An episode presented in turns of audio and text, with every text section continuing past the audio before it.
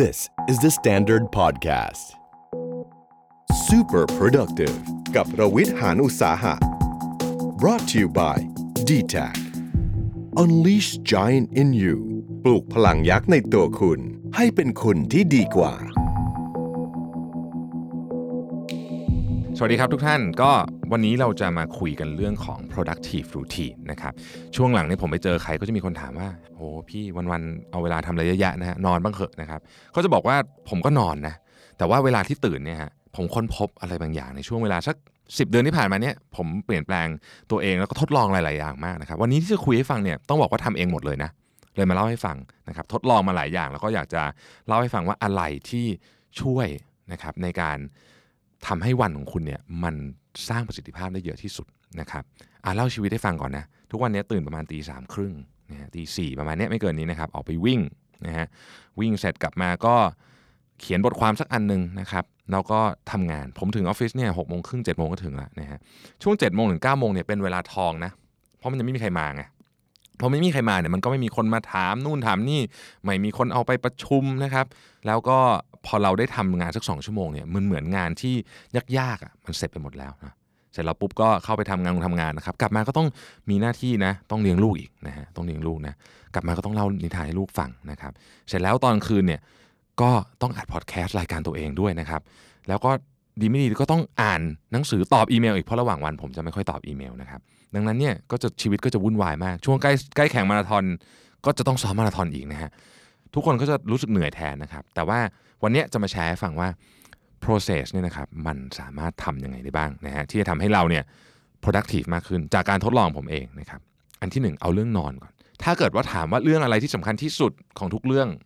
ในวันที่จะคุยวันนี้ก็คือเรื่องนอนเองนะฮะการนอนที่มีคุณภาพเนี่ยจะ ช่วยให้คุณ productive มาก เริ่มว่าจะนอนมีคุณภาพยังไงเนี่ยต้องบอกกันว่าสิ่งที่ไม่ควรทำเลยคืออย่างนี้ฮะสมมติรู้สึกว่าตอนเนี้ยได้เวลานอนแล้วนะครับแต่เฮ้ยขอทำงานอีกสักชั่วโมงหนึ่งเพราะว่าฉันจะได้มีเวลาอีกหนึ่งชั่วโมงในการผลิตงานที่ดีขึ้น อย่าทำฮะนอนก่อนแล้วตื่นมาทำหนึ่งชั่วโมงนั้นจะมีประสิทธิภาพมากกว่าคุณฝืนไอตอนที่คุณอยากนอนแล้วเนี่ยเยอะมากนะครับเคยตอนเด็กๆไหมฮะจะอ่านหนังสือแล้วมาอ่านวันสุดท้ายนะฮะไม่นอนไปสอบเป็นไงฮะเละ เกือบทุกคนนะฮะเพราะฉะนั้นวิธีนี้ไม่ดีครับไม่ดี วิธีนี้อย่าใช้ ต้องนอนให้พอนะครับ หลักการของการนอนเป็นแบบนี้ นอนเนี่ยต้องนอนอย่างได้คุณภาพด้วยนะเรานอนเนี่ยมันจะมี 3 ช่วงใช่ไหมที่ที่เราเคยเรียนมากันนะฮะผมไม่พูดถึงทฤษฎีเนาะแต่ว่าเราต้องเราต้องรู้ว่าเราเนี่ยนอนเนี่ยตื่นตื่นหลับหลับหรือเปล่านะครับคุณภาพการนอนดีไหมนะครับ วิธีการที่เป็นหลักโดยทั่วๆไปที่เขาใช้กันเนี่ยนะครับหนึ่งคือไม่ควรกินอาหารก่อนนอนสัก 4 ชั่วโมงไม่ควรกินละนะครับสองอย่าดื่มกาแฟก่อนนอน ฟังดูตรงไปตรงมา จริง ๆ แล้วเนี่ยกาแฟและเครื่องดื่มคาเฟอีนทั้งหมดเนี่ยนะครับไม่ควรดื่มก่อนนอนทั้งทั้งทั้งที่บางทีบางคนดื่มแล้วหลับไปได้เลย ก็มีแต่การดื่มแล้วหลับไปเลยเนี่ยมันทำให้คุณหลับไม่ลึกครับคุณหลับจริงแต่หลับไม่ลึกคุณภาพการนอนก็ไม่ดีนะครับ เครื่องดื่มที่มีแอลกอฮอล์ เช่นเดียวกันคล้ายๆกันบางคนบอกว่าเฮ้ดื่มแล้วหลับง่าย หลับง่ายแต่หลับไม่ลึกคุณภาพการนอนไม่ดีนะครับจำนวนชั่วโมงที่นอนเนี่ยยังไม่สำคัญเท่าคุณภาพการนอน คุณภาพการนอนสำคัญที่สุดนะครับ นอนให้ได้คุณภาพดี คุณภาพการนอนที่ดีมีสัญลักษณ์การบอกอย่างหนึ่งก็คือ วันรุ่งขึ้นคุณจะตื่นมา โดยไม่ต้องมีนาฬิกาปลุก ไม่ต้องพูดถึงการสนูสนาฬิกาเลยนะไม่ต้องมีนาฬิกาปลุกครับตื่นเองสดชื่นสดใสนี่คือคุณภาพการนอนที่ดี เอางี้วันของคุณไม่เริ่มต้นตอนคุณตื่นนะครับ เริ่มต้นตอนคุณจะนอน นี่คือวันวันวันของผมเริ่มต้นแบบนี้นะ ผมรู้เลยว่าวันนี้ผมจะ productive ไหมมันเริ่มต้นจากว่าเข้านอนกี่โมงแล้วนอนได้ดีไหมนะครับอะทีนี้หลายคนบอกว่าอยากออกกำลังกายนะครับ ออกกำลังกายดีไหมนะฮะออกกำลังกายดีมาก มีงานวิจัยจำนวนมากที่บอกมาแล้วว่า การออกกำลังกายทำให้สมองคุณเนี่ยดีขึ้น ผมไม่ต้องพูดถึงว่าคุณจะหุ่นดีขึ้น มีความมั่นใจมากขึ้นอะไรพวกนั้นเป็นผลพลอยได้ เราพูดถึงสมองล้วนๆนะครับ productivity ของสมองเนี่ยเกี่ยวข้องกับการออกกำลังกายอย่างมาก และทำให้แก่ช้าด้วยอ่า แต่ปัญหามันคืออย่างนี้พี่ โอ้โห เมื่อคืนละครสนุก หรือไม่ก็กดดูซีรีส์เข้าไป แล้วก็รู้ตัวอีกทีนะครับ กดไป 5 ตอนแล้วนะครับ ตีสองนะฮะ ไม่ต้องพูดถึงออกกำลังกายนะครับ ไปทำงานยังจะไม่ทันเลยนะ ทีนี้ปัญหาก็คือเราเนี่ยจะทำยังไงให้เราตื่นมาแล้วไปออกกำลังกายได้ อย่างผมเป็นคนชอบวิ่งเนี่ยนะครับ เทคนิคนิดเดียวอะไม่ยาก ก่อนนอนคืนนั้นจัดชุดไว้ เอามาวางไว้ใกล้ๆเตียง ตื่นมาปุ๊บเนี่ยนะครับ สมองเรามันจะยังจำได้อยู่ว่า อุ๊ย เมื่อคืนจัดชุดไว้นะฮะ เราจะไม่ค่อยงองแงกับตัวเองนะครับอันที่ 2 มันมีกฎที่เรียกว่ากฎ5วิคือนับ1นถึงหต้องลุกจากเตียง อย่าอย่านับนานกว่านั้นเพราะนับนานกว่านั้นปุ๊บเนี่ยเราจะเริ่มมีความคิดอื่นเข้ามานะครับ เช่นการที่เราฝืนไปวิ่งตอนที่เราง่วงนอนเนี่ยฮะมันก็จะทำให้สุขภาพไม่ดีนะครับ เรานอนต่อดีกว่านะครับ หรืออวิ่งค่อยวิ่งพรุ่งนี้ก็ได้นะครับ วันที่คนไปออกกำลังกายเยอะที่สุดคือวันพรุ่งนี้นะเพราะฉะนั้นเราก็จะไปวันเดียวกับคนอื่น คือวันพรุ่งนี้ อย่างนี้เป็นต้นนะครับเพราะฉะนั้นใช้กด5วินะฮะ ตื่นมาปุ๊บนับเลยฮะหนึ่งสองสามสี่ห้าลุกออกจากเตียงไปเลยนะครับใส่ชุดที่เตรียมไว้ไปออกกำลังกาย ถึงตอนนี้คุณก็จะยังไม่อยากออกอยู่ดีนะฮะก็ยังไม่อยากออกอยู่ดีโอ้ตายละทำไงดีวังง่วงจังเลยนะฮะให้ก้าวขาไปวิ่งครับไม่ว่าคุณจะวิ่งเครื่อง หรือจะไปวิ่งที่สนามหน้าบ้านจะวิ่งถนนอะไรก็แล้วแต่ก้าวขาที่หนึ่งออกไป ร่างกายเรามันจะบอกว่าเฮ้ยฉันก็วิ่งได้นี่หว่านะครับแล้วคุณก็จะได้วิ่งนะฮะอะวิ่งเสร็จสำคัญที่สุดเลยนะครับ วิ่งเสร็จนี่นะครับ ต้องเข้าใจระบบของเราก่อน ตอนนี้ร่างกายเราตื่นเต็มที่นะครับ พร้อมที่จะทำงานละ ถ้าเกิดว่าเรามีรูทีนต่างๆนะ เช่นเราเป็นคนที่จะต้องดื่มน้ำนะครับ บางคนเนี่ยเขาจะต้องดื่มน้ำผสมมะนาวตอนเช้าให้ทำและให้ทำเป็นประจำนะครับ รูทีนในตอนเช้าเนี่ยอย่าไปเปลี่ยนมันบ่อยนะฮะ มนุษย์เราชอบรูทีนที่สุดร่างกายเราชอบที่สุดนะครับทำอะไรก็ทำให้มันคล้าย ๆ กันนะครับ เสร็จปุ๊บทานข้าวเช้าเสร็จเรียบร้อยนะครับ ข้าวเช้าเนี่ยเชื่อหรือไม่ว่า ถ้าเกิดคุณหลีกเลี่ยงของที่มีกลูเตนนะกลูเตนก็คือของที่เป็นจากแป้งสาลีทั้งหลายนะครับ คุณจะทำให้พลังงานของคุณเนี่ยมีเยอะขึ้นระหว่างวันจริงๆนะอันนี้เนี่ยผมได้รับคำแนะนำมาจากคุณหมอเมย์นักวิ่งเนี่ยนะครับแล้วผมก็ลองดูเออเฮ้ยมัน work มัน work นะฮะมันจะให้พลังงานระหว่างวันเนี่ยเยอะขึ้นคือเราไม่ง่วงนั่นเองนะครับโอเคอะทานข้าวเสร็จสรรพปุ๊บนะครับไปถึงที่ทำงานคราวนี้ละตัวสำคัญ มนุษย์เราเนี่ยนะครับมีช่วงเวลาที่เรียกว่า prime time หรือช่วงเวลาที่สมองทำงานดีที่สุดเนี่ย อย่างมากที่สุดก็วันละสี่ชั่วโมงสี่ชั่วโมงนี้ก็เยอะแบบสุดๆแล้วนะฮะส่วนใหญ่มันอยู่ตอนเช้านี่แหละนะครับช่วงที่เราไปทำงานตอนเช้าเนี่ยนะฮะหรือบางคนก็อาจจะอยู่ตอนคืนแล้วแต่นะครับบางคนอยู่ตอนคืนแต่น้อยคนส่วนใหญ่อยู่ตอนเช้า คุณทำอะไรในช่วง prime time นี้แหละ จะบอกว่าคุณเป็นคน productive หรือเปล่านะครับคำว่า productive แปลว่าอะไรเออเอางี้ก่อนคำว่า productive ไม่ได้หมายถึงคุณทำงานถึงสี่ทุ่มทุกวันนะครับอันนั้นเรียกทำงานหนักนะฮะ productive คือคุณได้งานเยอะที่สุด ถูกไหมฮะความจริงของโลกใบนี้ก็คือ งานที่สำคัญที่สุดที่ได้ผล 80-90%เนี่ยมาจากงาน 20%ที่คุณทำพูดง่ายก็คือถ้าคุณมีงานต้องทำ10 อย่าง ไอ้สอย่างใน 10 อย่างนั่นแหละ จะเป็นสิ่งที่คุณทำแล้วได้ผลเยอะที่สุด ปัญหาก็คือหลายคนไม่รู้ หรือไม่สนใจว่าไอ้สอย่างนั้นคืออะไร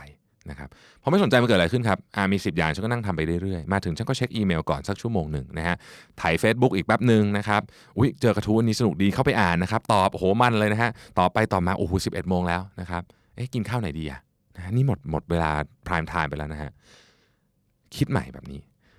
ตื่นเช้าขึ้นมาเนี่ยนะครับรู้ก่อนวันนี้ต้องทำอะไรบ้างนะเรามี to do list อะไรของเราถูกไหมครับสิบอย่าง รู้ว่า 2 อย่างที่สำคัญที่สุด 3 อย่างที่สำคัญที่สุดคืออะไร ผมให้คำใบ้อย่างนี้แล้วกันนะครับ ของที่สำคัญที่สุดในวันนั้นมักจะเป็น 1. ของที่คุณไม่ค่อยอยากทำสองเป็นของที่ทำยากนะครับ ไม่ไม่จำเป็นเสมอไปนะ แต่มันมักจะเป็นแบบนี้อะผมยกตัวอย่างแล้วกันนะครับ ทะเลาะกับแม่มาอาทิตย์หนึ่งละนะไม่คุยกันมาอาทิตย์หนึ่งละหายโกรธไปแล้วละลืมไปแล้วด้วยซ้ำว่าทะเลาะกันเรื่องอะไรจริงๆนะครับ แต่ไม่โทรไปขอโทษ เพราะทำไมแม่ไม่โทรมาก่อน เรื่องนี้มันอยู่ในใจเรามาทุกเช้าเลยนะแต่เราไม่โทร เพราะมันยากมันยากที่จะยกหูโทรนะครับ เราก็เลยไม่โทร แต่เชื่อไหมว่าในเรื่องของวันนั้นทั้งวันทั้งหมดอะไม่มีเรื่องอะไรสำคัญกว่าเรื่องนี้แล้วนะครับโทรเสร็จปุ๊บใจคุณจะเบานะครับเบาไปเลย หรือคล้ายๆกัน ต้องโทรไปหาลูกค้าคนนี้โอ้โห รู้ว่าโดนด่าเละแน่ๆแต่มันสำคัญจริงลูกค้าเป็นลูกค้าคนนี้เป็นรายใหญ่แต่เราก็พยายามผัดผ่อนมาสองวันแล้วนะครับนายยังไม่ถามก็ยังไม่โทรลองดูฮะโทรไป โดนด่าซะให้จบ งานสำคัญคุณได้ทำไปแล้วนะครับ แล้วงานที่เหลือมันจะสำคัญน้อยลงไปทันที ผมขอเล่าอย่างนี้แล้วกันนะว่า ถ้าคุณไม่จัดลำดับความสำคัญของชีวิตแบบนี้นะครับ มันจะเกิดเหตุการณ์แบบนี้ขึ้น คนที่ประสบความสำเร็จ 95%บนโลกใบนี้ที่ผมเคยเจอมาเนี่ยนะครับ และเคยอ่านหนังสือมาเนี่ยเขาทำเรื่องหนึ่งได้ดีมาก คือการบริหารจัดการเวลาให้ฟังดีนะครับทำเรื่องที่สำคัญแต่ไม่ด่วน งานบนโลกใบนี้มีทั้งหมด 4 อย่าง งานประเภทที่ 1 คืองานที่สำคัญและด่วนนะครับงานประเภทที่ 2 คืองานที่สำคัญแต่ไม่ด่วน งานประเภทที่ 3 คืองานที่ไม่สำคัญแต่ด่วนนะครับงานประเภทที่ 4 คืองานที่ไม่สำคัญและไม่ด่วนนะฮะผมยกตัวอย่างให้ฟังอย่างนี้นะฮะสมมติว่าวันนี้มีโทรศัพท์มาจากโรงพยาบาลนะบอกว่าคุณป่วยเป็นโรคร้ายแรงนะครับผลตรวจออกมาเป็นอย่างนั้นไอเนี่ยเป็นเรื่องที่สำคัญและด่วนถูกไหมฮะอ่าสำคัญและด่วนแน่นอนนะฮะ งานที่เราควรจะทำเพื่อที่จะไม่ให้เกิดเรื่องนี้ขึ้น เป็นเรื่องที่สำคัญและไม่ด่วนเนี่ยคือ รู้อยู่ละกินอาหารดีออกกำลังกายนะครับ พักผ่อนให้เพียงพอนะครับสำคัญเนาะแต่ไม่ด่วนนะฮะงานที่สำคัญแต่ไม่ด่วนเนี่ยมันจะโดนงานที่ไม่สำคัญแต่ด่วนแย่งเวลาไป อะไรคือไม่สำคัญแต่ด่วน ซีรีส์ไง ถ้าไม่ได้ดูเดี๋ยวคุยกับคนอื่น ไม่รู้เรื่องนะครับพอดูซีรีส์ไปก็ไม่ได้นอน ไม่ได้นอนก็ไม่ออกกำลังกาย ไม่ออกกำลังกาย ก็ไม่ได้นอนไม่ออกกำลังกาย ก็จะรู้สึกอยากกินของอ้วนๆนะฮะมันเป็นเรื่องธรรมดาเนาะเห็นไหมพอเป็นอย่างนี้ปุ๊บเนี่ยถ้าคุณไม่ทำงานที่สำคัญแต่ไม่ด่วน เรื่องนั้นจะกลายเป็นเรื่องที่สำคัญและด่วนวันหนึ่ง มันจะกลายเป็นเรื่องที่สำคัญและด่วนอะเอาอีกตัวอย่างหนึ่งนั่นนะฮะอยู่ดีก็ได้โทรศัพท์มาแล้วโทรศัพท์จากตำรวจนะฮะบอกว่าเฮ้ย ลูกชายโดนจับ ลูกชายอายุสิบห้าโดนจับอยู่ที่สอนอนะครับ ข้อหามียาเสพติดในครอบครอง อันนี้เป็นเรื่องสำคัญและด่วนแน่นอน ไม่ต้องเข้าหัวข้ออื่นนะฮะเราถามตัวเองว่าในฐานะแม่เนี่ย ฉันทำอะไรผิดไปทำไมฉันถึงลูกฉันถึงโดนจับข้อหายาเสพติดได้ เราก็มาดูข้อสำคัญแต่ไม่ด่วนสำคัญแต่ไม่ด่วนก็คือ อ่านหนังสือเขาฟังทุกวันตอนเด็กๆ3ขวบ4ขวบ5ขวบ ดูแลเขาเล่นกับเขาให้ความรักความอบอุ่นกับเขา เวลาเขามีปัญหาเขามาหาเราเป็นคนแรก สำคัญมาก แต่ไม่ด่วนโดนเวลาอีกอันหนึ่งแย่งไปฮะเวลาที่ด่วนแต่ไม่สำคัญ เรื่องอะไรก็เลยเยอะไปหมดดูละครบ้างละออกไปสังสรรค์กับเพื่อนบ้างละเออขอแม่คุยกับลูกค้าซะหน่อยนะครับขอทำงานซะหน่อยมันมีเรื่องพวกนี้เยอะแยะเต็มไปหมด คุณต้องจัดลำดับเรื่องพวกนี้ให้ได้นะครับ ถ้าคุณไม่ทำเรื่องที่สำคัญแต่ไม่ด่วน มันจะกลายเป็นเรื่องที่สำคัญและด่วนเสมอทุกเรื่อง มนุษย์เราเนี่ยแปลกเนี่ยมนุษย์เราเนี่ยแปลกรู้นะว่าเรื่องนี้ต้องทำ แต่ไม่ยอมทำนะเพราะฉะนั้นถ้าฟังพอดแคสต์วันนี้แล้วเนี่ยนึกถึงเรื่องนี้ขึ้นมาได้ เรียงลำดับความสำคัญให้ได้ว่างานไหนควรจะต้องทำในวันนั้น เราไม่มีทางทำงานทั้งหมดที่เราอยากทำเสร็จอยู่แล้ว ไม่เคยมีใครทำงานเสร็จนะครับ เราทำของที่สำคัญให้เสร็จพอนะเอาละทีนี้ยังไม่จบแค่นั้นสำคัญก็ดีนะครับทำแล้วก็ดีคำถามคือกลับมาที่ prime time มี 4 ชั่วโมงทำอะไรดี คนก็คนคนทุกคนก็ต้องตอบว่า ก็ต้องทำงานที่เมื่อกี้พี่บอกไงว่าสำคัญถูกไหมถูก แต่ยังมีละเอียดไปกว่านั้นอีก เพราะงานที่คุณคิดว่าสำคัญเนี่ยมันไม่ได้สำคัญทั้งก้อน เพราะฉะนั้นมันไม่ต้องมันไม่ควรจะต้องถูกใช้ใน prime time ทั้งก้อน ความหมายแปลว่าไงครับอายกตัวอย่างจะทำ presentation ไปให้นาย โอ้โห งานใหญ่เลยนะฮะงานใหญ่สำคัญมากๆนะครับสำคัญมากๆต้องทำแล้วล่ะนะฮะทีนี้วันนี้ฉันต้องทำเรื่องนี้ให้เสร็จ คุณคิดถูกครับ presentation ต้องเสร็จคำถามคือ presentation ที่คุณคิดว่ามันสำคัญน่ยมันสำคัญทั้งก้อนหรือเปล่า ลองนึกตามนะครับ ทุกคนต้องเคยทำ presentation แหละ ตอนสมัยเรียนตอนทำงาน presentation สำคัญที่สุดเนี่ยคือตอนแรกที่คิดว่าจะพูดอะไร ขั้นตอนนี้ยังไม่ต้องเปิด powerpoint เลยด้วยซ้ำนะฮะใช้เวลาคิด 20%ของการทำ present ทั้งหมด สมมุติเราใช้เวลาทั้งหมด 100 นาทีในการทำ present เนี่ย20 นาทีเนี่ยต้องเป็นเรื่องคิดอันนี้ 20 นาทีนี้สมควรมากที่จะใช้เวลา prime time ในการคิด แต่ 80 นาทีที่เหลือทำอะไร ใส่รูปจัดฟอนต์ เปลี่ยนฟอนต์เปลี่ยนฟอนต์เปลี่ยนฟอนต์ใส่รูปนึกออกไหมฮะจัดอยู่นั่นน่ะไปอีก 80 นาที แล้วเราก็บอกตัวเองว่าเฮ้ยฉันใช้เวลา prime time อย่างคุ้มค่านะ เพราะฉันทำ presentation ไปร้อยนาทีแล้ว ในความเป็นจริงเนี่ยคุณใช้แค่ 20 นาทีพอฮะที่เหลือเอาไปไว้ทำในตอน non prime time เช่น3โมงเย็นเงี้ยนะฮะมันหมดแรงแล้วตอนนั้นมันคิดอะไรไม่ออกแล้ว จัดเป็นเวลาที่เหมาะกับการจัดรูปและใส่ฟอนต์ที่สุดทำแบบนี้แล้วเราจะใช้เวลาได้อย่างคุ้มค่าที่สุด คนที่รีดประสิทธิภาพของตัวเองมาได้เยอะที่สุดนี่นะครับ คือคนที่เอาเฉพาะงานที่สำคัญและในส่วนสำคัญที่สุดเท่านั้นด้วย เอามาไว้ตรงนี้ ทีนี้ก็จะมีคนบอกว่า แต่ว่างานสำคัญของหนูกับงานสำคัญของนายมันดันไม่ตรงกันนี่ทำไงดี อะอันนี้ผมให้เทคนิคไปนะฮะเพราะว่าลูกน้องผมก็ชอบมาพูดผมแบบเนี้ยก็พี่มันแหงแหละพี่มันจัดได้นี่หว่า แต่ว่าหนูใครเขาสั่งอะไรมาก็ต้องทำต้องบอกงี้ครับ เวลามีนายมาสั่งนะฮะเราเราจะเจอนายแบบนี้เยอะนะเราทำงานหนึ่งเราอยู่ใช่ไหมแต่เราก็มีมาบอกว่าเนี่ยงานนี้ด่วนนะครับ อย่าเพิ่งรับมานะอย่าเพิ่งรับมานะฮะถามเขาก่อนว่า อันไหนด่วนกว่ากัน เพราะถ้าเกิดรับของใหม่มาของเก่าจะต้องเลื่อนไปนะครับอย่ารับทุกอย่างเข้ามาใส่หมดกับตัวเองนะฮะแล้วคุณจะควบคุมชีวิตอะไรไม่ได้เลย จะเอาอันไหนก่อนทำได้เราทำให้ได้อยู่แล้วนะครับมันเป็นหน้าที่เราต้องทำแต่ให้เลือกว่าจะทำอันไหนก่อนบอกมานะ แล้วก็ต้องบอกผลของการที่เขาเอางานนี้มาแทรกให้ด้วยนะครับเชื่อว่าทุกท่านเคยเจองานแทรกบางคนบอกเจอทุกวัน แต่ คนที่มาให้งานเราอะครับบางทีอะเขาไม่ได้รับรู้ถึงผลการกระทำไงเพราะฉะนั้นก็ต้องบอกนายด้วยว่าได้ครับนายทำให้ได้อยู่แล้ว แต่ว่างานที่นายสั่งไว้ก่อนหน้านี้นะมันก็จะต้องถูกเลื่อนไปนะพอเข้าใจอย่างนี้ได้ปุ๊บเนี่ยเราก็จะเริ่มบริหารจัดการเวลาของตัวเองได้ ผมมีทริคให้นิดหนึ่งนะครับถ้าคุณอยากจะลงทุนซื้ออะไรสักอย่างหนึ่งในชีวิตนี้ในตอนนี้เนี่ยนะครับผมแนะนำ หูฟังตัดเสียงครับเพราะว่าคนส่วนใหญ่ไม่มีห้องส่วนตัวใช่ไหมผมเองปัจจุบันนี้ก็ไม่มีห้องส่วนตัวแล้วโดนยึดไปทำอย่างอื่นแล้วนะฮะตอนนี้ออฟฟิศแน่นมาก สิ่งที่ช่วยชีวิตผมไว้ก็คือหูฟังตัดเสียงครับคุณจะคุณจะรู้สึกว่ามันคุ้มค่ามาก ผมไม่บอกยี่ห้อไม่บอกทั้งนั้นนะคุณไปหาเอาเองนะแต่ว่ามันช่วยคุณหลายเรื่อง เดี๋ยวเราจะมากลับมาพูดเรื่องหูฟังนิดนึงว่ามันเป็นหนึ่งในเครื่องมือ productivity ที่ผมใช้เยอะที่สุดนะครับอะฟังไปทำงานไปนะครับ4ชั่วโมง เที่ยงละ เที่ยงละโอ้โหตอนนี้เรียกว่างานสำคัญเสร็จไปหมดแล้วนะครับเหลือแต่งานหมูหมูละแนะนำนิดหนึ่งนะครับตอนเที่ยงเนี่ยนะฮะเวลาทานข้าว ถ้าเป็นไปได้ อย่านั่งกินที่โต๊ะ และอย่านั่งกินไปเล่นคอมไปนะครับ สมองของเราเนี่ยมันต้องการการพักผ่อน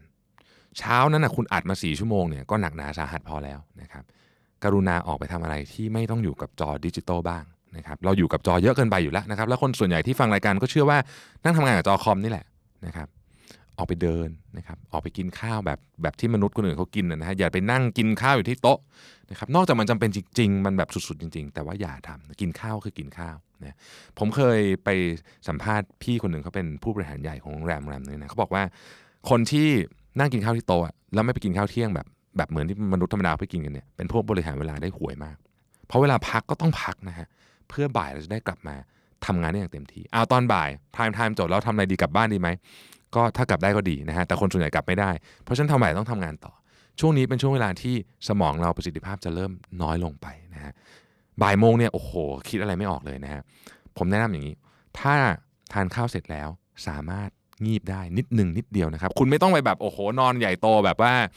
ชุดใหญ่โอ้โหปูผ้าอะไรกันจริงจังนะ ขอฟุบสักนิดหน่อยผมตอนผมสมัยผมเออเป็นลูกจ้างอยู่ที่แบงก์ผมก็นอนทุกวันนะฮะ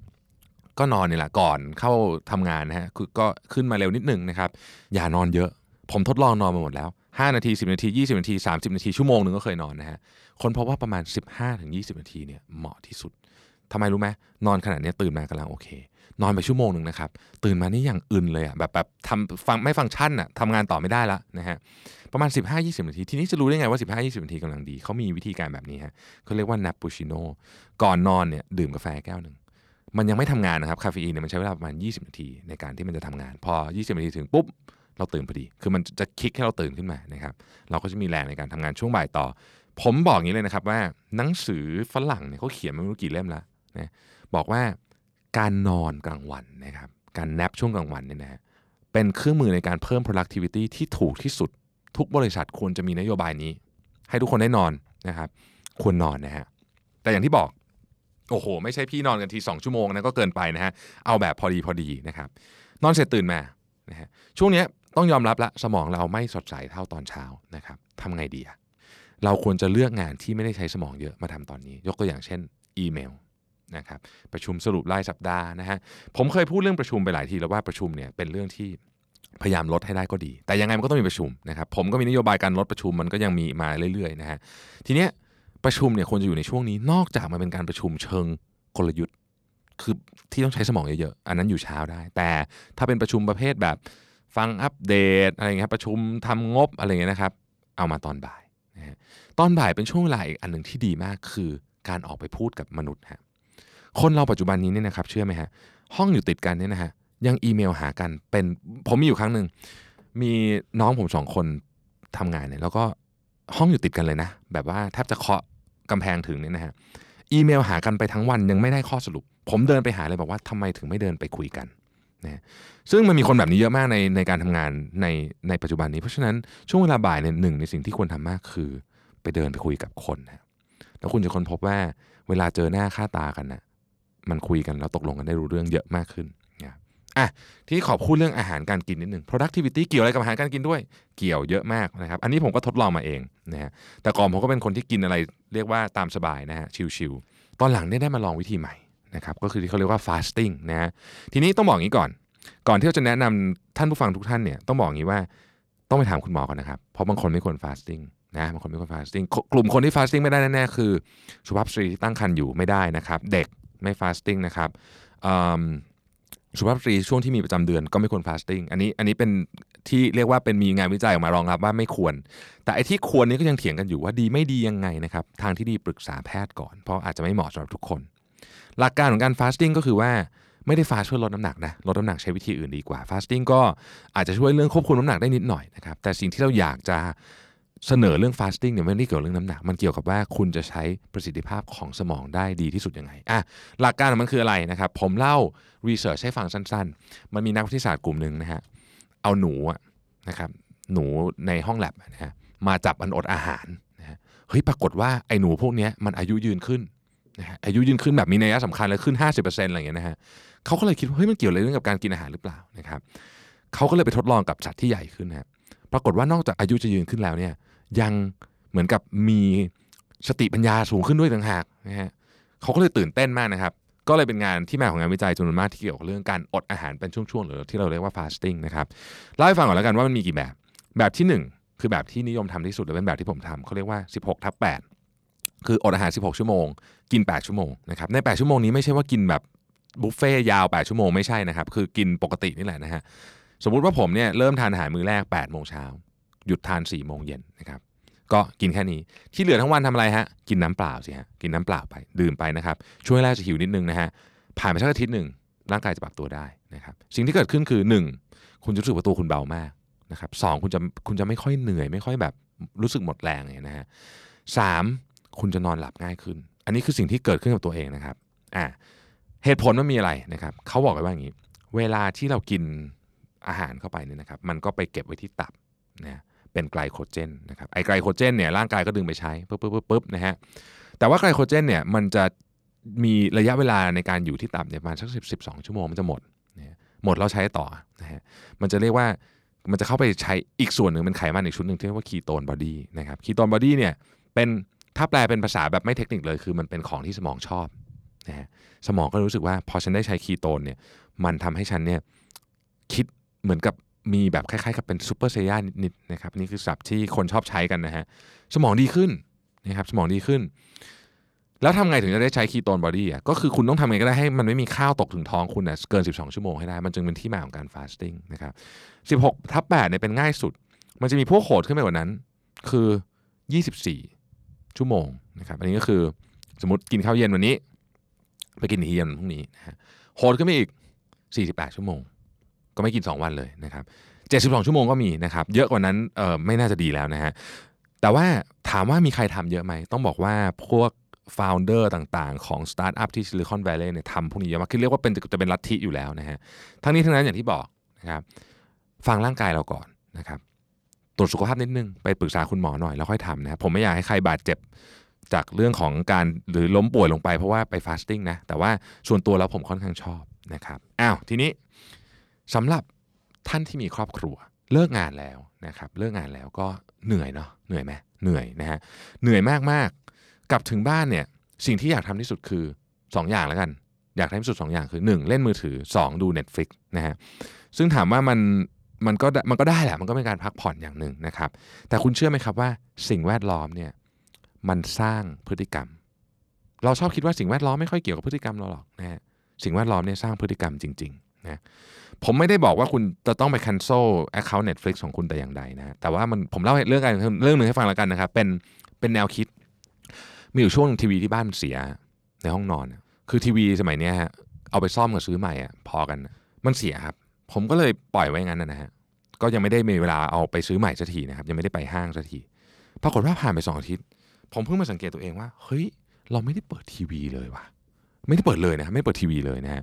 ก็เลยคิดว่าแบบ เออเฮ้ย จริงๆ เราไม่ดูซีรีส์ก็ไม่เป็นไรเนาะสมัยก่อนคิดว่าเป็นหนึ่งอุปกรณ์ที่สำคัญที่สุดนะฮะให้เลือกระหว่างสามอย่างทีวีแอร์โทรศัพท์อันนี้เป็นคำถามนะครับอยากลองคิดคิดดูครับทีวีแอร์โทรศัพท์ให้เลือกอะไรโอ้โหบางคนแบบ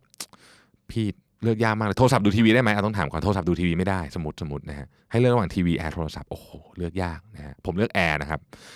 คิดว่าสำคัญสุดนะฮะ แต่ว่าทั้งทั้งทั้งหมดทั้งปวงนี้เนี่ยจะบอกว่าถ้าคุณไม่มีทีวี คุณก็ไม่ดูได้ ผมเนี่ยทำมาแล้วนะฮะหลังจากนั้นผมก็เลยไม่ซื้อซื้อทีวีเครื่องใหม่มาจนถึงตอนนี้นะครับ ก็ไม่ดูถ้าอยากแล้วคุณเชื่อไหมว่าครับโอ้ยเดี๋ยวเราตกข่าวหรือเปล่าไม่ได้ดูข่าวคุณรับประกันเถอะถ้าข่าวมาสำคัญจริงนะพรุ่งนี้เช้ามีคนมาเล่าให้คุณฟังเพียบไม่ต้องห่วงนะครับดาราคนไหนไปกับใครไม่ต้องห่วงเดี๋ยวรู้แน่นอนนะไม่มีการตกข่าวใดทั้งสิ้น ทีนี้ถ้าเกิดคุณลดเวลาพวกนี้ลงได้ เราก็จะแบบทำไมเราต้องทำอะไรชีวิตให้มันลำบากขนาดนี้ คุณอาจจะรู้สึกลำบากนิดหน่อยตอนแรกไม่ได้ดูทีวี แต่สิ่งที่ได้มาคือเวลากับครอบครัว คุณพ่อคุณแม่เราเนี่ยแก่ลงทุกวันนะครับไม่มีวันหนุ่มขึ้นกว่านี้ ลูกเราเนี่ยโตขึ้นตลอดถ้าเรามีลูกนะฮะอย่างที่ผมเล่าให้ฟังเมื่อกี้อ่านนิทานลูกฟังตอน3ามสี่ขวบเนี่ยดีมาก แต่ไปอ่าน 15 ไม่มีใครฟังแล้วนะครับ เพราะฉะนั้นมันมีเวลาสั้นมาก หรือถ้าสมมุติว่าเราบอกว่า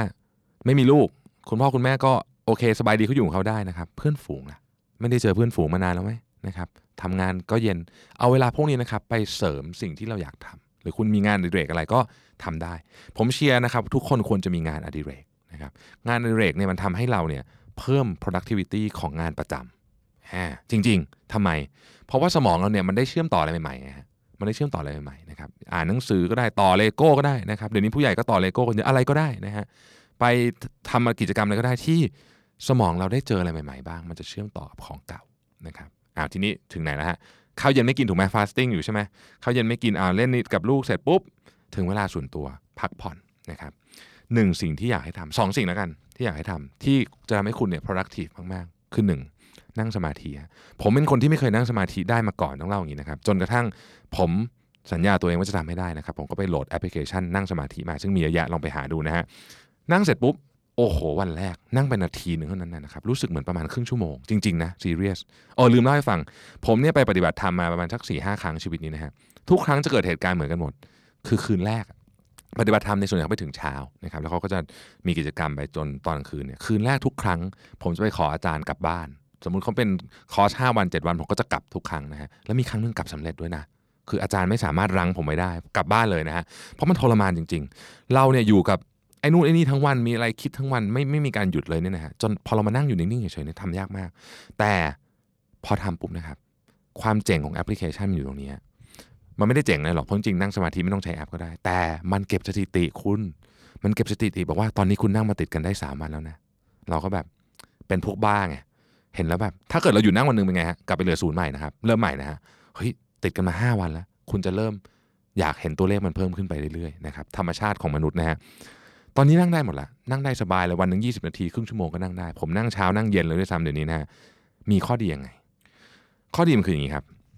มันจะทำให้คุณเนี่ยไม่หลงไปกับความวุ่นวายของชีวิตมากจนเกินไปนะครับ เช่นทำตอนทำงานเนี่ยนะฮะมีลูกน้องเข้ามาคุยด้วยคุยเสร็จไอ้น้องคนนี้นี่ชอบทำเราปี๊ดพูดพูดแล้วแบบขึ้นตลอดขึ้นตลอดเนี่ยนะฮะคือมันทำเป็นพูดอะไรปุ๊บเนี่ยมันจะผิดหูเราไปหมดเนี่ยถ้าเรานั่งสมาธิเยอะๆนะครับ เราจะเริ่มเห็นตัวเองว่า อ๋อ ตอนเนี้ย ฉันกำลังโกรธอยู่โดยไม่มีเหตุผลด้วย เราก็จะสติดีขึ้น เราก็จะพูดจากับคนดีขึ้น เราจะกลายเป็นหัวหน้าที่น่ารักขึ้น เป็นลูกน้องที่น่ารักขึ้น เป็นพ่อเป็นแม่เป็นลูกที่น่ารักขึ้นนะครับ จากที่เราเคยทำหน้าเหวี่ยงใส่คน เราจะรู้ตัวว่าเรากำลังจะเหวี่ยงแล้วนะ เราก็จะไม่เหวี่ยงนะครับ ประโยชน์อันนี้มหาศาล แล้วที่สำคัญกว่านั้น คุณจะสามารถปิดสวิตช์ได้ตอนจะนอน ซึ่งเรื่องนี้ Amazing มาก ผมนี่ไม่เคยคิดมาก่อนนะว่าการทำสมาธิจะช่วยเรื่องนี้ได้ พอจะนอนใช่ไหมครับ นอนปุ๊บ บอกว่าวันนี้พอละ เพราะว่าวันนี้ฉันได้ทำดีที่สุดละ ตอนนี้ฉันทำอะไรไม่ได้แล้วเพราะฉันอยู่บนเตียงแล้วนะครับแล้วก็หลับไปเลยฮะจากสมัยก่อนเราจะคิดนู่นคิดนี่ลุกขึ้นมาเปิดมือถือ ไม่มีเลยเดี๋ยวนี้ดีมาก อีกอันหนึ่งครับ อยากให้ทำคือการยืดเหยียดร่างกายบอกเฮ้ยโหพี่ทำไมมันจะอะไรมันจะเยอะแยะเขาบอกแล้วว่ามันแน่นมันแน่นนะฮะตารางมันแน่น มันอย่างนี้ครับ คนเราปัจจุบันนี้นะครับเป็นออฟฟิศซินโดรมเยอะมากแต่ไม่รู้ตัว และรู้ตัวอีกทีก็คือหนักไปแล้ว นะครับหลายคนอาจจะบอกว่าออฟฟิศซินโดรมเป็นแล้วมันแปลว่าผมขยันทำงานเปล่าครับไม่ใช่ครับ มันแปลว่าคุณนั่งผิดท่านะฮะแล้วนั่งนานเกินไป แต่คนเราอย่างนี้แหละเราก็นั่งทั้งวันนะเราก็ทำอะไรไม่ค่อยได้ โอกาสที่ดีที่สุดคือตอนจะนอนฮะตอนจะนอนเนี่ยขอ 10 นาทีไม่เยอะไม่เยอะนะครับไปเปิด YouTube ดูนะครับ การยืดเหยียดร่างกายโดยใช้ผ้าพันคอ work มาก คือหลายคนจะบอกว่า โอ้โหพี่ผมดึงขาแล้วผมแม่งจะช็อกตายว่ะหัวใจมันเต้นเร็วเกินไป เนี่ยครับไป search ดูนะครับยืดเหยียดร่างกายโดยใช้ผ้าพันคอ ผ้าพันคอนี้เป็นอุปกรณ์ในการช่วยดึงขาคุณได้นะฮะแต่ถ้าเกิดคุณมีคนช่วยนี่จะเยี่ยมมากนะครับ ก็ไปบอกให้เขาช่วยดันขานิดนึงอะไรอย่างเงี้ยนะฮะชีวิตคุณจะเปลี่ยนไปเยอะมาก ผมเชื่อว่าทุกคนเนี่ยนะครับ จะต้องเคยมีอาการไม่ใช่ทุกคนแต่เกือบทุกคนเลยครับต้องมีอาการปวดนู่นปวดนี่นิดหน่อยนะครับส่วนใหญ่มันมาจากชีวิตประจำวันทั้งสิ้น ที่คุณนั่งทำงานเยอะๆคลิกเมาส์พวกนี้นะฮะทำอย่างนี้จะดีขึ้น นอนยังอะนอนนอนแล้วนะครับ นอนละ เวลาจะนอน เวลาจะนอนมีเทคนิคเล็กน้อยนี่เราวนกลับมาครบวันแล้วใช่ไหมเวลาจะนอนเนี่ยนะครับ มันมีของสองสามอย่างที่ควรจะทำหนึ่งอย่าเอามือถือชาร์จไว้ในห้อง โอ้โห เรื่องใหญ่สุดๆ เพราะปกติตื่นมาเราจะต้องเอามือถือก่อนที่จะทำทุกอย่างเราจะเอามือถือมาปะไว้ที่หน้าตัวเองก่อนเพื่อจะดูว่าวันนี้มีข่าวอัปเดตอะไรบ้างนะฮะไอ้นั่นแหละที่ไม่อยากให้ทำเพราะฉะนั้นอย่าเอามือถือไว้ในห้องโอ้พี่ไม่ได้หรอกเพราะว่าหนูใช้มือถือปลุกนาฬิกา นาฬิกาปลุกเรือนหนึ่งไม่กี่ร้อย นะครับลงทุนสักนิดหนึ่งนะเอานาฬิกาปลุกไว้ในห้องนะครับแล้วก็เอาไอ้มือถือไปชาร์จไว้ที่อื่นนะไกลที่สุดเท่าที่จะไกลได้จะดีมากนะครับทำไมถึงเป็นอย่างนั้น เพราะว่ามนุษย์เนี่ยเสพติดมือถือมาก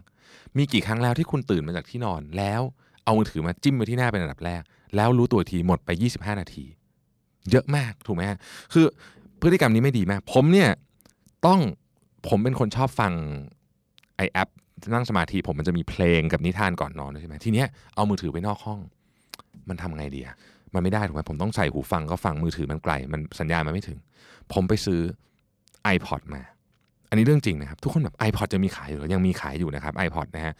มันซ้ำซ้อนกับมือถือมากคือมือถือ คือถ้าใครมีมือถือเราก็ไม่ควรจะต้องมี iPod ถูกไหมแต่ด้วยความที่ว่าผมเนี่ยต้องการที่จะ